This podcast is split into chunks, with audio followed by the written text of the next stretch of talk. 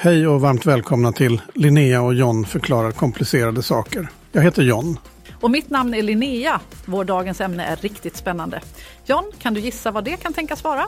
Oj, får jag gissa? Är det kanske hur ett flygplan lyckas flyga? Du gissade rätt. Har du funderat på det någon gång John? Hur en sån enorm och tung sak som ett flygplan kan hålla sig uppe i luften? Ja, det är faktiskt eh, helt otroligt. Jag menar, om vi kastar upp en boll i luften kommer den alltid tillbaka ner. Så hur lyckas ett flygplan stanna kvar uppe?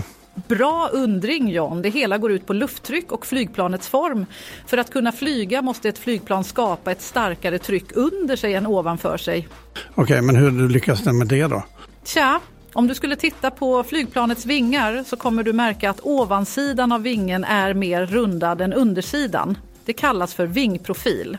När flygplanet sen rör sig framåt tvingas luften att passera över och under vingarna. Oj, oj, det låter verkligen som ett äventyr. Men hur bidrar det till att flygplanet lyckas flyga? Och det hänger på hur raskt luften rör sig. Den luft som passerar över vingen har en längre sträcka att färdas eftersom det är mer rundat. Så den rör sig snabbare än luften under vingen. Och tro det eller ej, när luften rör sig fortare minskar trycket. Så lufttrycket är svagare på ovansidan av vingen och starkare på undersidan. Det är ju fascinerande. Men ett flygplan rör sig ju inte bara uppåt. Hur gör den för att ta sig framåt? Eh, där kommer motorerna in i bilden. Flygplansmotorer, oavsett om de är jetmotorer eller propellermotorer, genererar en enorm framdrivande kraft. De fungerar baserat på Newtons tredje lag. För varje kraft åt ett håll kommer det en lika stark kraft åt motsatt håll. När motorerna trycker ut luft bakåt genereras det en kraft som driver fram flygplanet. Aha, så motorerna ger flygplanet drivkraften det behöver för att fortsätta sätta luften i rörelse över vingarna?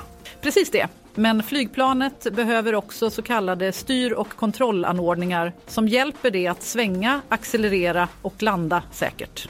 Nu börjar jag hänga med. Men Linnea, vad händer om motorn på ett flygplan skulle gå sönder mitt i luften? Och det är en viktig undring John. Eh, flygplan är faktiskt konstruerade för att kunna glida en sträcka även om alla motorer skulle sluta fungera. Även när motorn är av kan vingarna fortfarande generera lyft. Dock är det självklart bästa ifall motorerna alltid fungerar som de borde. Absolut. Tack Linnea, nu är det mycket klarare. Ingen orsak John. Det har ju varit intressant att diskutera det här. Nu är det dags att avrunda för idag Linnea.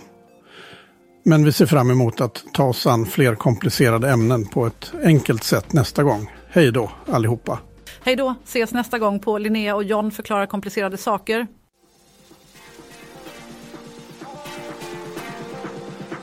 You have listened to an AI generated podcast by Pod Industries.